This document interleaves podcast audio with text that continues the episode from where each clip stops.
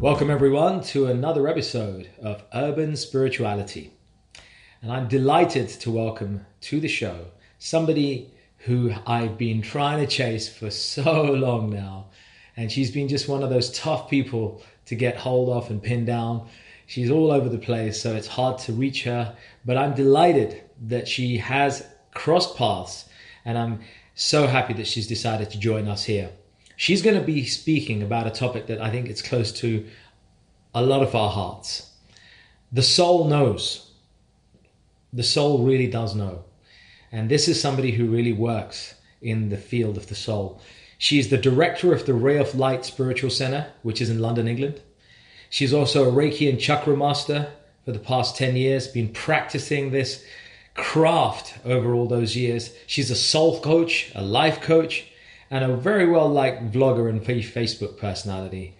With a diverse and growing tribe, please put your hands together for the wonderful one and only Sneha Ramji. Hey Raj, thank you very much for that lovely intro. Okay, so look, Sneha, you're very welcome. But look, I could talk about you and introduce you all I like, but really, I want you to tell us a little bit about what you're doing right now. What is your current occupation for the world out there? What are you up with in your life right now? Okay, I would describe myself as a healer predominantly, although I have many strings to my bow. I teach meditation. I'm a chakra specialist. I also teach people to connect back with their soul. So you mentioned about the soul knows. I very much believe that all our souls have a plan, a blueprint. You would say, when we come down to the earth, we have a plan. And as soon as we enter the body, or when we are about 2-3 years old, we forget. So then we get caught up in Maya, illusion as we call it. And I believe it's my job as a soul coach to reconnect you to your soul, to realize what is your purpose. Why did you come here? So what do I mean by that? Why you're here? I mean, not today, but generally as your life, we forget the blueprint. So what I do is through meditation, through different techniques, we look at what is it that you're here to achieve. One of the people that I used to follow, well, he's still got a lot of teachings online, is Wayne Dyer. He used to talk about the dharma, and he used to talk about that your soul had a purpose. So we all do. And there's clues, you know, if you look back at your childhood, what did you connect with? So for me, I always wanted to be a teacher. At the time, I thought I'd teach maths or something, but actually it was spirituality. So I already had that inkling when I was young. What makes you passionate about something? What could you do all day without being paid, talk about it, be passionate about it? That is more than likely to be your dharma. It's not an easy road. It took me 20 years to figure this out. It doesn't have to take you 20. Hopefully that's why you're listening to this. And that's why there's people like me who try and connect you to your soul. So it doesn't take as long to find out your purpose. That's intriguing. You talk about dharma. And for those of you who are listening, folks, dharma is a word that's thrown around a lot. Dharma. And that word is, as you may know, it has its origins in the oldest language in the world, Sanskrit. And in Sanskrit, the word dharma is often mistranslated as religion. And that's actually the incorrect meaning of the word. The word dharma actually refers to, it has its roots in the word dri. And dri, the root word of dharma, means the essence of something. So dharma is really that which is the essence of. And so when you say your dharma, it is, what is the essence of you? What is it? What is your essence that you have to deliver upon the world? What is your mission? What is your dharma? And it therefore means, what is your life's purpose? And you've just touched on that. And I think that is something that we can all resonate with. And like you said, you know, whether it's 10 years, 20 years or 30 years, that question has to drop in people's minds. Folks, this has to drop, because if it's not dropping, then we are not deepening our experience and fulfilling our true purpose in life. It's got to do that. So we've talked about this, and we've talked about where you are here now. And, you know, Well, you couldn't have been like this all along. There had to be a time when there had to be a wild snow or something. Wow. So I want to backtrack a little bit. Let's take the clock back a little bit. Tell us a little bit about your background. Oh gosh, where do you want me to start? Where I was when I was born, or later on? There's a lot to be said, I guess. Yeah, I know you've had a bit of an interesting journey. You've not lived in the UK your whole life, so why don't you start from your transition? So I was born many years ago now, unfortunately, in Africa, in Tanzania, which is in East Africa, near Kenya. And as usual, I was late. I didn't come out till 10 months. I had to be induced into the world. That's like an Indian timing thing, dude. Definitely. It explains why I'm late for a lot of things nowadays. I liked it in the womb. It was nice and cozy. So I came out, and unfortunately there was another little drama, which was my tongue was stuck to the roof of my mouth. So I couldn't actually talk. So believe it or not, I might not have been able to do this or inflict my voice onto the world. So the doctors either did the world a favour or not, depends how you look at it. Yeah, we're going to be the judge of that now. I think you carry on, you keep talking, girl. So yes, I had this operation and now I have a forked tongue. So I actually live my name, which is Sneha. Sounds like a snake, and my tongue is a little bit snake-like. What is actually? Let me interrupt. What does Sneha mean, and which tongue, which language is that from? Sneha in Gujarati means sneh, means love, and I try and live by my name. I'm liking this. Carry on. So where was I? Okay, so I was in Africa, and when I was about 9, my parents made a decision of bringing us to the UK to open up opportunities for education, learning, basically to be somewhere that was more conducive to our lives. Then I left Africa, came here. Unfortunately, although I understand the reasoning why we came here, we had to leave everything behind, and there was a big transition where I had to try and come and fit into the world of England and London. It was a bit scary, a bit so different. You guys came in, sorry to interrupt. Mm. I know about that East African exodus. I've lived it myself. Sure. You came with nothing. You came here, and I know many families who were exiled from East Africa back in those times, the early 70s and the mid 70s, came here with pretty much nothing. They had to leave their businesses, their wealth behind. It was clothes on their back and a suitcase. I think one suitcase per person. We were a little bit more fortunate because we came a bit later than what you're referring to, which is the Idi Amin incident. We came in the 80s. We came purposefully because my uncles and a lot of people had moved here and talked about the wealth here and the opportunities here. So, but yes, we did. Once you convert the shilling to the pound, it didn't convert to much. So yeah, we did have a little bit of money, but not much, literally the clothes on our back and a few duvets, I think we brought along. Anyway, so it just a struggle to fit in. We were teased. There was people calling us off the boat. And it took a while for me to learn English. I spoke Swahili and Gujarati, so I had to learn English from scratch. And I always use that as an excuse if I had bad grammar that I was in Africa. But I don't know how long that's going to go on for. It's been going on for a while. Anyway, and the bullying made me a stronger person because obviously through adversity we grow stronger. What doesn't kill you makes you stronger, right? So although I didn't like the time that I was young and, you know, looking different and being called certain names, and there was a little bit of racism. Luckily, I didn't suffer that much racism. And I never saw it as a glass ceiling that was different. I thought I was like everybody else. Different was more like the clothing and so on. And I had rich family, cousins. So I always felt a little bit of an outsider. So let me just jump in there. You had bullying, and I think many of us can relate to some form of bullying or unwanted competition when we were young. Take that forward for me a little bit. What became your big challenge in those subsequent years in growing up? Because I know, you know, having studied a little bit about your history, you definitely had a few hard knocks. Yeah, so the bullying, I think, knocked my confidence. So I lacked self-confidence because I felt there was something wrong with me because everybody else around me was obviously judging me and treating me different. I thought it must be me. At that age, you don't realise. So I went around with very low self-confidence. I fell into accounting because I was good at it. It's not something I really wanted to do. I just felt, being from a humble background, I wanted to make money. I became very ambitious.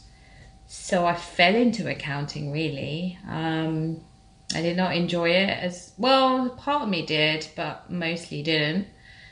So I started to try other things. I've done many, many other jobs. So I did makeup artist, flower arranging, hairstyles, you name it. I was trying to get out of accounting, but ultimately accounting gave me a foundation and a base. Then I started to do self-development a little bit, reading Rich Dad, Poor Dad, Anthony Robbins. And I took some of the advice a bit too literally, I think. I looked at kind of how to make money while you're sleeping, investing in shares. So I started to look at, you know, how I could make money very quickly to get financial freedom. So I took my credit card and put a lot of things on there. I did spread betting and share dealing, and unfortunately it didn't work in my favour. You lost a ton of money. Basically, very much in debt. Yeah, that's something that I'm sure some of our listeners can relate to lose it all. Yeah, I was very much at a low ebb then. I had no money, depressed, overweight, low self-confidence, all of that. So what then became your defining moment? What was your major decision, your turning point? What became that juncture when you decided, right, things have got to change?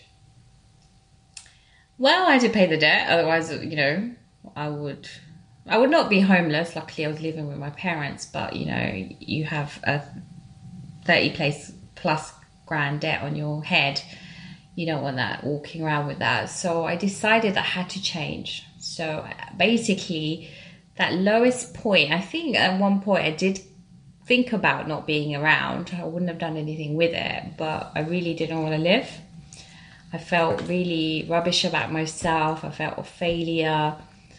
I remember it was a very low point in my life, you know, spend days crying in my bedroom. But I guess luckily my personality kicked in. I'm very much a doer and a problem solver.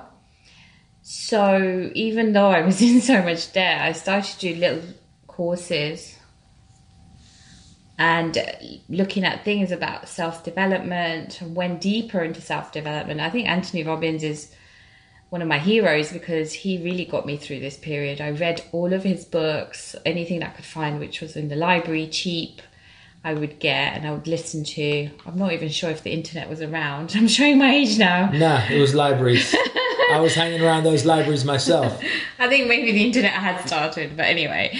So with that, I gradually started to change. And then the biggest thing that came along, and I would say would be the defining moment of my life, is Reiki. My brother and Babi had gone to India and they came back with this new thing. And they were like, can I retry it on you? And I was like, okay, I've never heard of this healing business, but okay. So at this point, I was really, you know, going out and partying and just being, you know, trying to get away from my worries and issues. And here came this new thing and I was hooked. I was like, it was amazing. I just felt it straight away. And they told me that, you know, you could try this yourself. You could actually do it on other people. Wait a minute. Now, let me just backtrack for a second. Reiki, tell us a little bit, for those of us who may not have come across it, what do you mean by Reiki? Because the way you just described it, it could be an amazing Amazonian herb or plant that people knock back. You know, ayahuasca comes to mind. And I don't want to go down that. That's another episode. So what is Reiki? What was it that your brother and your sister-in-law came back with that got you hooked? Okay, yeah, it does sound like some sort of substance, but no, it's actually a healing modality. So what they did is they learned it. It's originated in Japan through a guy called Dr. Usui. It's a long story, so I won't go into it. You can always look this up on the internet. But it basically uses universal energy. So we're all made out of energy. If we go to the lowest point in terms of what we're made of is atoms. And you look into the nucleus of an atom, you'll see a string of energy. So having that in mind, all around us is energy. And you can feel it sometimes, like if you rub your hands together and then you... I can't show you, unfortunately, the podcast, but you kind of play with energy. You can feel it between your hands. That is energy. And what we do as healers, we clean our channels, energy channels. We've all got energy points in our body called chakras. And we, in Reiki practice, concentrate on the 7 main chakras, which run along your body. Again, you can Google this and you see it on yoga posters and meditation poses. We have to be a clean channel. So we have to work on ourselves. I had to have 3 different lessons at different points in time and work on myself to cleanse myself. Through the cleansing, I got rid of a lot of the issues and worries I'm, it's talking about. So hang on. So when you're talking about cleansing, clearly you're not talking here in this context about physiological or biological cleansing as much as sort of psychic, emotional cleansing. You want to just elaborate on that kind of cleansing a little bit? And I think that could touch a chord for a lot of people. We get so caught up, I think, Sneha, in cleansing our bodies, doing detoxes, which is such an integral part of healthy living, no doubt. But the kind of cleansing you're talking about is not often talked about. Okay, so I do teach this, that we always have a shower in the morning. So we clean the physical body. I hope we do anyway. Yeah, I'm a little bit smelly. But anyway, most people do. So we don't look at our aura, our etherical body, astral body. So we all have 7 layers of bodies. And everything that we experience, a little bit like the iCloud, it's recorded, all the clutter, all the emotional baggage. It's all in there, in the 7 bodies. Through healing, we start to cleanse this. And we start to clean your energy, your aura. So it works, it's a huge topic. I don't think we'll have time for everything with this topic today. But in terms of how to kind of describe it in layman terms, the chakras will get out of balance. So as you go through life, you'll experience trauma, you'll experience not even trauma sometimes, it could just be a relationship breakup, a job that you've lost, an opportunity lost, and some of these things start to embed in your aura. Your thoughts also affect your aura. So if you're a glass half empty kind of person, your aura will start to deplete. So the whole point of it is to have a big aura, to expand, and to have the chakras in line with each other.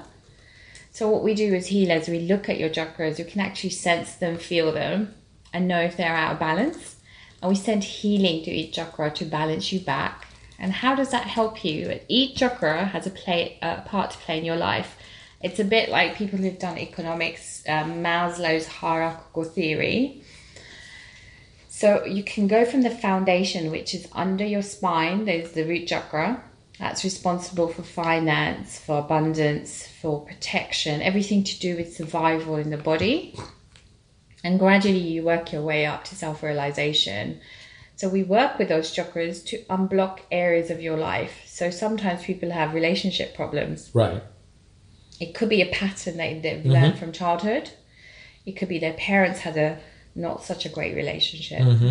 So it's learned behavior as well. It's sometimes it is linked with psychology because that feeling is in your subconscious mind. Yeah, I get that. I think that kind of makes sense. What you're saying is, and let me replay this to you if I've got this, what you're saying is the learned behavior through our habit patterns is almost stored in this subtle hard disk. Yes. It's a psychic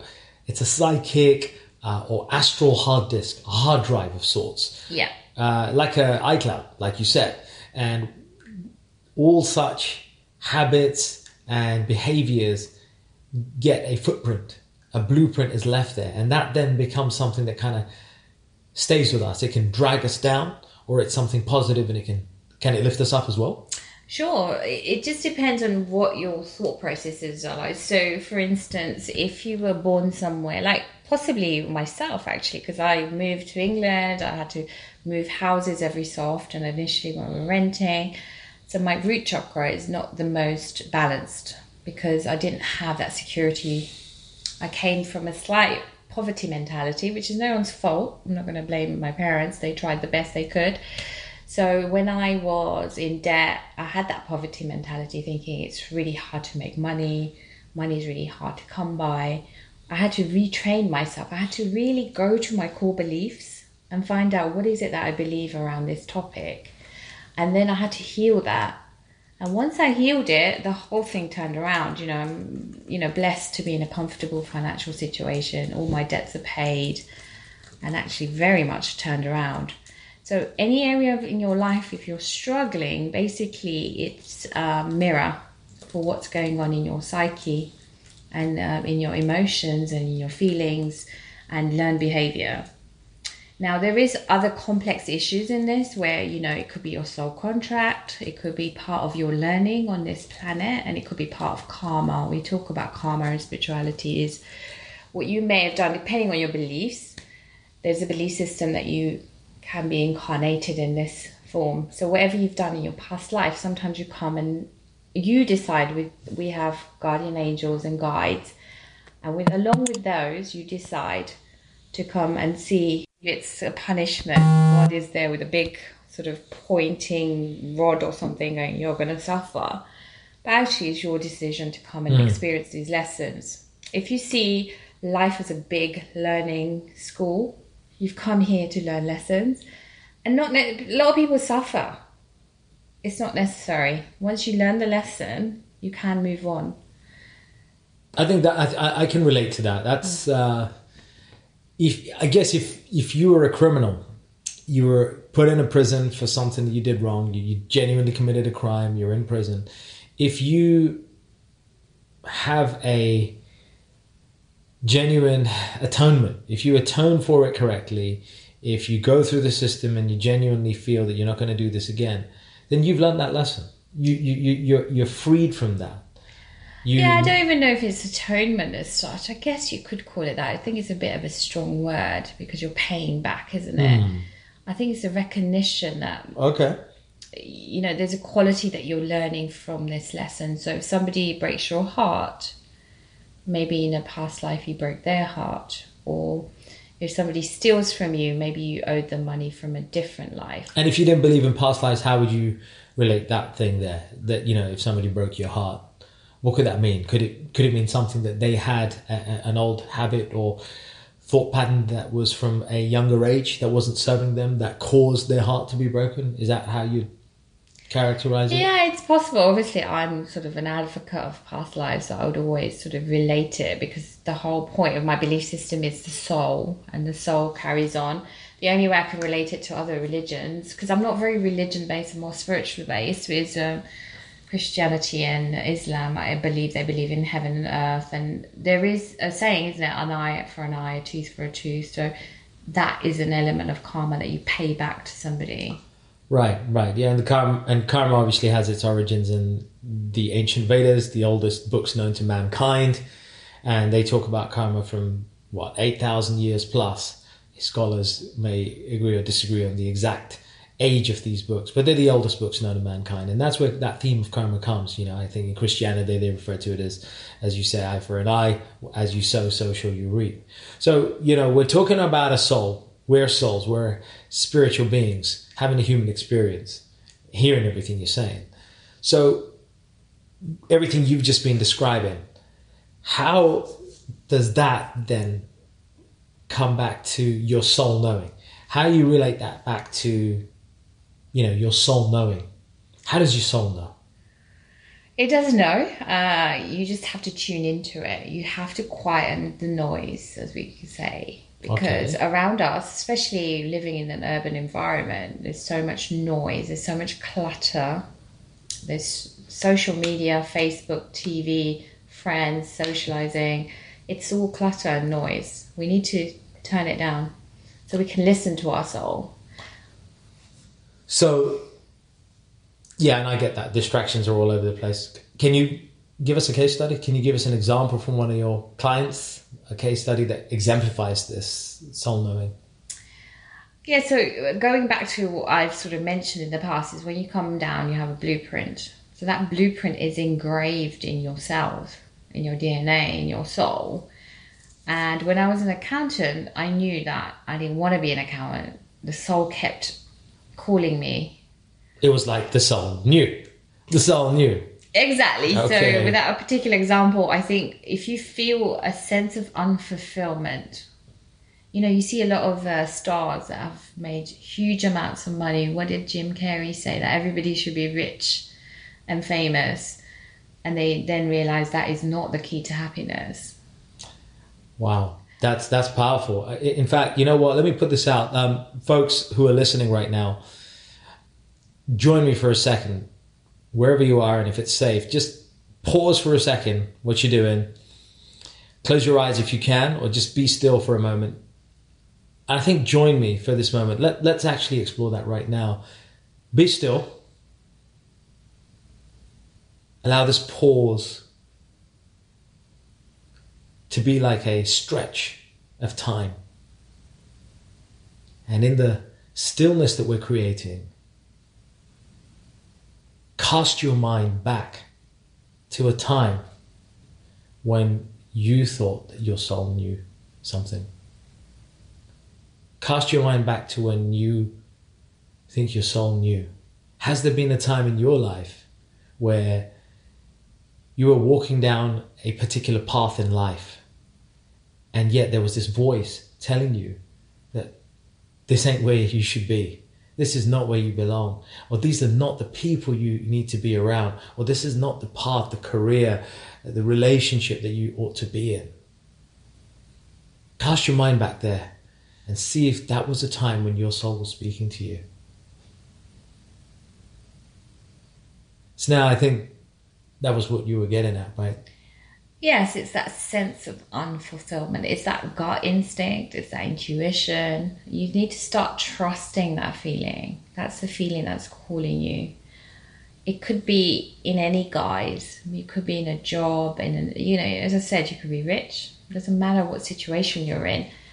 That little niggly feeling is your soul talking to you. Now, as you've just demonstrated for a few seconds, you need that quiet space. The best way is through meditation. A lot of people do prayers, which is fine as well. I advocate prayers, but ultimately it's meditation, because the saying is, when you pray, you're talking to God. But when you meditate, God is talking to you. I like that. God is part of your higher self. I like that. It's part of your plan. So when you really connect back to yourself, basically you connect back to your third eye, which when we talk about chakras, it's in the middle of your forehead, depicted by an eye. Right, that's the sixth of the seven key chakras, right? And it's your sixth sense. So you know what to do. You know which path to take. All of the answers you've ever needed, they're in your soul. So what you need to do is make that promise to yourself. Make that commitment. You know, again, we talk about our lives being so busy. So we adapt spirituality to people's lives, and we say, look, do 20 minutes, do half an hour. I know everybody can't sit there for 2 hours, you know, meditating every day. 20 minutes. Cut down on Facebook, cut down on TV, cut down on other activities, because this will give you the answers. What are we here as a human experience? People are chasing happiness. Yeah, this film's called, you know, and it's the American Constitution, The Pursuit of Happiness. Yeah. But in Eastern philosophy, it's happiness is here. It's right now. It doesn't need any pursuing. It's already ingrained in your soul. The natural state of being is sat chit anand. Can you run that by me one more time? Sat chit anand. Anand. Sat means eternal truth. Chit means pure consciousness, and Anand means pure bliss. And that's the natural state of being.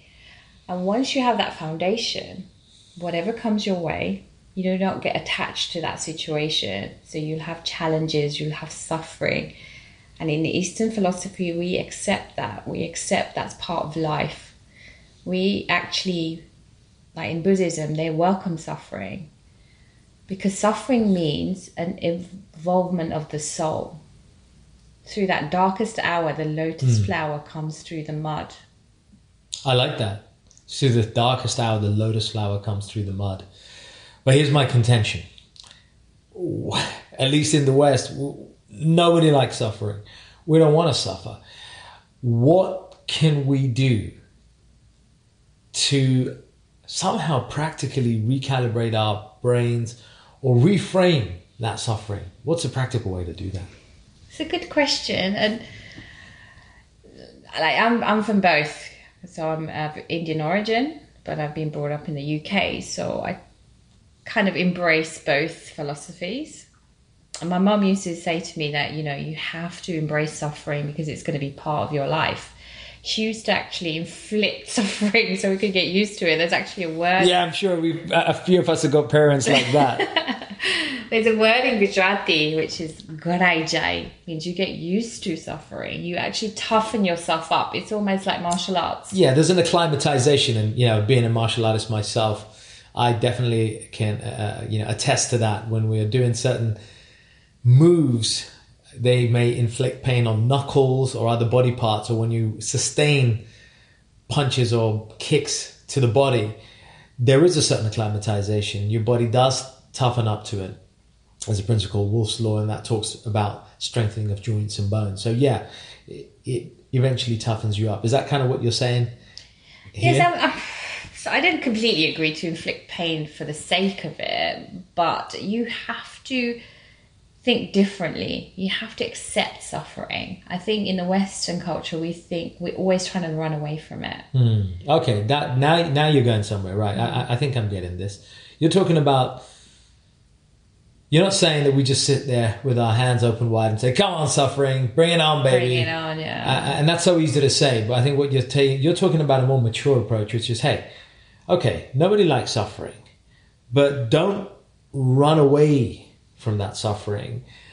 Accept the possibility that that suffering will bring some pain, but recalibrate your attitude to that suffering from something that's just going to diminish and drag you down to something that's going to actually help you to rise, toughen, and get through it to become a better person. Correct. So if you see suffering as part of life, you not welcome it as such, but you know that it's going to help your evolvement. I always say to people, it's about perception.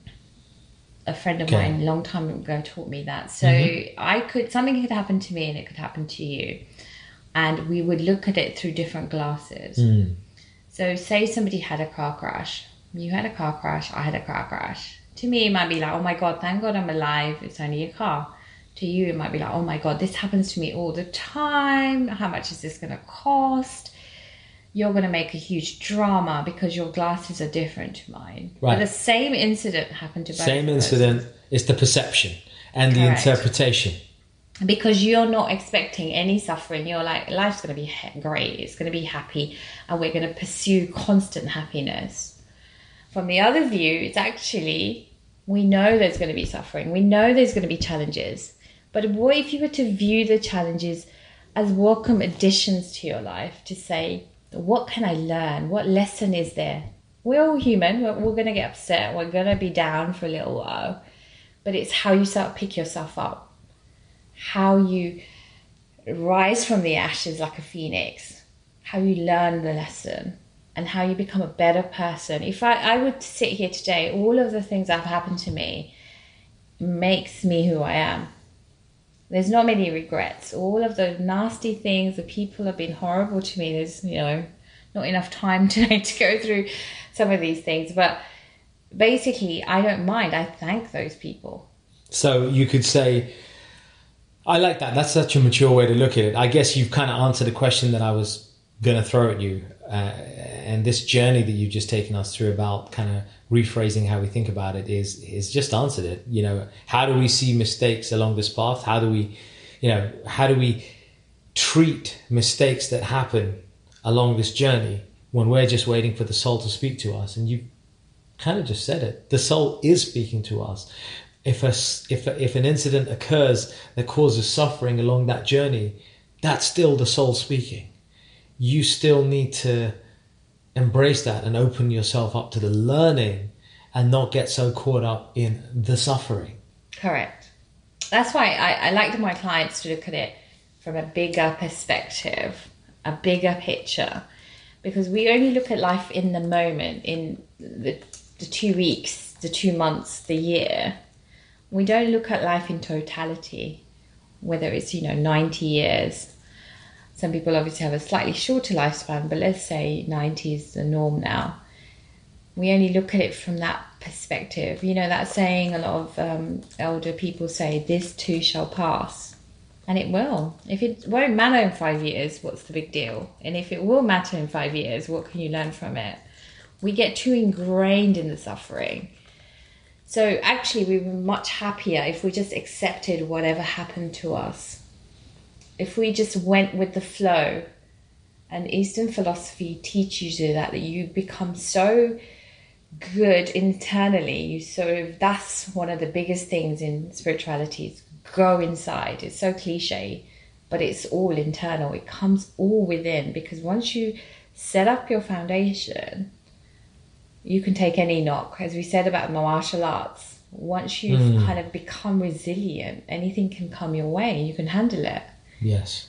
And how can you get that? It's from self-knowledge, self-awareness. A lot of us are not aware of who we are. We run away from ourselves.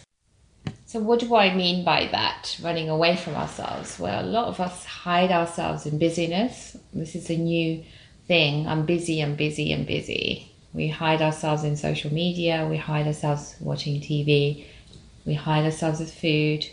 Anything to drown out that voice.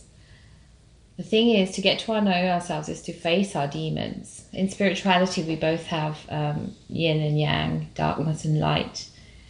And that darkness and light is within us. Carl Jung talked about the shadow self. We all have that. It doesn't make us bad people. We need to see ourselves the way we are before we can progress and move forward. But a lot of people are not prepared to put the work in. You talked about seeing ourselves.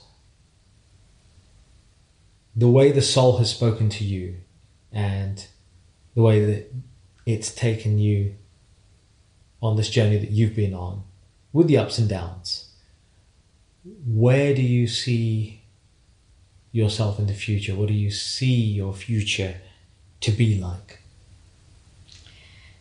Ah, it's a very good question. For me, I just want to plant the seed of spirituality in as many people as I can to awaken people's souls. Sort of like a spiritual gardener. Yeah, I guess so. Maybe a soul whisperer. I would like to be... I like that, soul whisperer. I like to be remembered as my legacy, say it's on my deathbed or my eulogy, that made a difference. So we're not seeing any fancy cars and big houses on Sneha Ramji's future. That's not really what rocks your boat. Not really. I like nice things, as everybody, you know, makes your life comfortable, but I'm not attached to it. If it's part of the journey, it's fine. Obviously, I'd rather use the money to help the homeless and starving kids, and I'm very much into veganism, so I like to help the animals. Whole other podcast, baby. A whole other podcast. Yeah. I'd love a lot of money because of that reason. I feel like money does open doors. I don't think that money and spirituality have to be mutually exclusive. They can work hand in hand, but I don't need it. I'm quite happy. I just feel like it will open doors and it will get my message to more people. Okay, so tell us about your daily rituals. Okay, so basically I try to set myself up for the day. Maybe not every day, but most of the week I'll get up. I'll start off with a meditation. And then part of the meditation is a gratefulness. You can keep a journal or you can just do it in your mind. I just do it in my mind. I say 3 to 5 things I'm grateful for. And it could be the simplest thing. It could be a sunny day in England. We're very grateful for that. It could be the air that you breathe. It could be your health. The smallest things that we don't recognize. And what that does, it lifts your vibration for the day. It invites better experience. And it helps to manifest, which I do as well. I teach manifestation. Again, a new different podcast, but it helps basically to set you up for the day. And then go to the gym and have my green smoothies and a protein shake afterwards. So, and maybe you go for a walk if it's a good day, maybe not to the gym, because nature is very good as well. It's spreading negative ions and raising your vibration. Nice. I like that.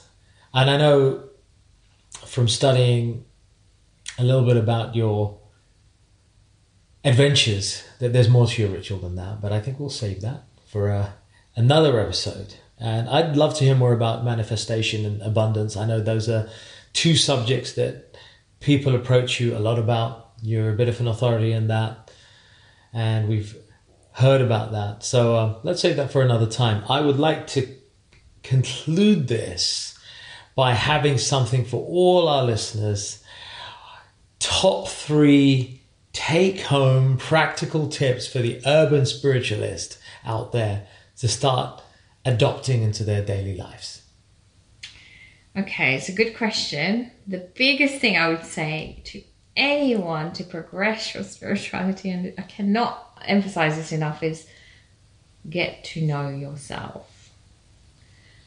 I know there's time restraints, but keeping a journal would really help you, because when you have a journal which is your own thing, you don't have to give it to your partner. It's a very personal thing. You can write your gratefulness in the morning. You can write your thought patterns. You can start to really analyze yourself. So I would say that look at how you behave in certain situations. Get some help. If you feel like you can't do it on your own, there's lots of people like myself. Look up the industry people that are similar in your area, or, you know, obviously I'm on Zoom and Skype. But really, really get to know yourself. Secondly, meditate. Meditate, meditate, meditate. I cannot tell you enough. What would be like a bare minimum? Sorry, I didn't mean to interrupt, but what would be like a bare minimum for the busy, corporate, professional, average listener here who is living that kind of busy life by choice or otherwise? So I get a lot of people coming up, I can't switch off. There's always things going on in my head, and I understand. So you have to give it some commitment and some consistency. So, you know, I always give the gym as an example. When you first go to the gym, you can't, you know, lift 20, 30 unless you're really strong. You always start with 5, 10 kg and you work your way up. You can't run 10 miles, so you start with a mile. The same thing with meditation. I'd recommend starting with half an hour a day. Maybe a lot for some people, but I think you can find half an hour if you cut down on certain activities. And imagine that can bring down your blood pressure, can sort out your thought processes, can make you more creative, can calm you down, give you peace. And ultimately what we're all searching for is make you a happier person. So start with that. And within that, I'm telling you, you're going to think about other things. I guarantee it.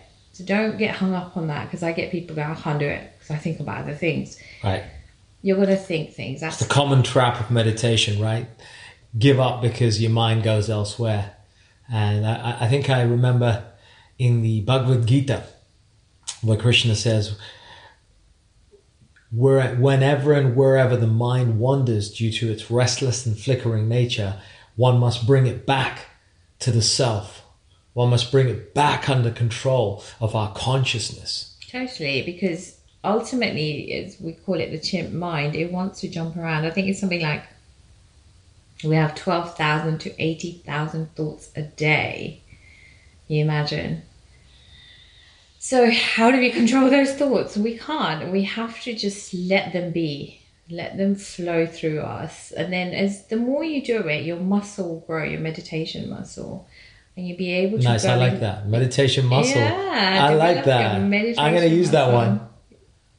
I'll let you that do so. So what I say is, when you do half an hour, maybe first time 3 minutes, and then, you know, next week 10 minutes and so on. So it's a progressive build-up. There is that, there's scope for that. You know, we're all about, here on Urban Spirituality, we're all about the practical applications, the practicality of doing these things. So a progressive expansion, yeah, from a few minutes gradually to a half hour. Again, we're all about, you know, success and failure. Either we're failed or successful. There's no grey, but there is grey here because it takes time. And even if you go those 3 minutes, and also it's me time. You know, we're all rushing around like headless chickens in these cities. If we set an appointment with ourselves to do this, and people do come home and watch TV to, you know, switch themselves off. Not, you know, we're not here to beat people up. Exactly, we're not judging that. However, not on this episode, anyway. Maybe another one. Yeah, watch out, guys. Guys and gals, we're definitely going to take that stick out and whip it round. But not today. So it's fine. But I had a client who watched a famous comedy all evening long, and I said, well, just miss one episode and do a bit of meditation. Nice.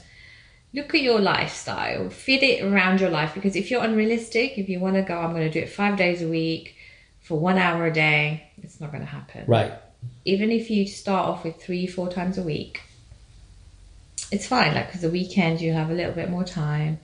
See how you go. Don't set yourself up for failure. There is no such thing as failure because... It's a lesson, right? Yeah, exactly. It's one of them lessons. Yeah, definitely. So...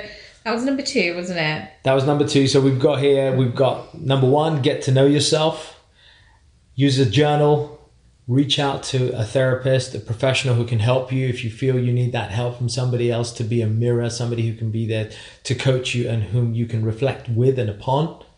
Number 2, meditate, find a way to integrate it into your life, make it a practical reality.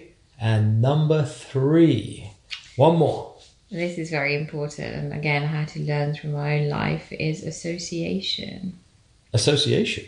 Who do you associate with? Who are your friends? Who are your closest people? It's a saying, isn't it? The 5 closest people define you. So who are they?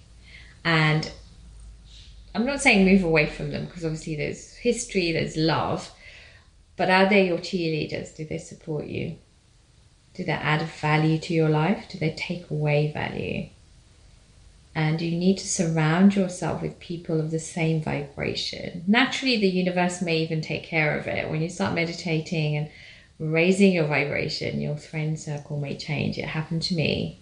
My whole circle changed. Yeah, I totally can relate to that. That's happened to so many people I know. People who come on our retreats, and we see these individuals expressing the same thing on our workshops as well, that almost as if by some mysterious happenstance, people's friends and social circles start to transmorph from what they used to be to something different. Sometimes it's uncomfortable, they don't want to do it, but it ends up being a good thing. It really is, because at the time it can be painful because you've known these people for many years maybe, and you have certain patterns that you work through with them. But then once you have gone through the transition, you realize, and the people are in your corner, they're supporting you, they're pushing you, and you're doing that for each other. You have that support system around you to push you to spiritual evolution. And that's the whole point of this life, is to evolve spiritually. We so get lost in the illusion, the Maya. We think it's about success, it's about how we do well, our status. We pursue the wrong things. The biggest thing is how are you going to go up one notch maybe in the spiritual ladder? Because the whole point is to break the death-birth cycle and to become an energy. And, you know, it's a big topic, but that's what we're here for. Let's not forget that. Let's go back, as we started this whole conversation, to the soul. Let's connect back and realize the true meaning and purpose of life. And it can be different to, you know, what your belief system. I'm not into preaching a particular religion or a particular way. Right. People are individuals after all. Exactly. But within that context, get back to that. What is your legacy? What difference are you going to make? Your essence, your dharma. Exactly. What is it that defines you, that moves you, that compels you and speaks to you? The soul speaking. The soul knows. Exactly. And what is that thing that you're going to leave behind? Why were you here? Why was Prash here? Why was Sneha here? Are you going to leave the world a tiny bit better than you found it? Are you going to make it a better place? I got to take a deep breath. Sneha, This has been edifying, to say the least. I hope all of you who are listening out here have felt something resonate within yourself with what Sneha's been sharing on this episode. These three takeaways are priceless in themselves. And I think it's one of those things that we hear so much about again and again. Meditate, get to know yourself. But guess what? That's how the soul learns to speak. We just got to give it a chance. Sneha, it's been an absolute honor to have you. Please tell us how we can find out more about you. So thank you for having me. It's been a pleasure. So I have different ways. Obviously, there's many ways of contacting each other now. So I have a website. It is ROL Centre. Centre is spelled the English way with a TRE.com. I'm also on Facebook. You can find me under the handle Sneha Ramji or Ray of Light Spiritual Centre. And I'm also on Instagram as Ray of Light Spiritual Centre and Sneha Ramji. So hook me up, look me up. And if you have any questions, I'll be happy to answer it. Sneha, thank you so much. Everybody listening out there, be safe, stay strong, and let your soul speak. It's Prash K, your host. Over and out. Namaste. Namaste. Thank you.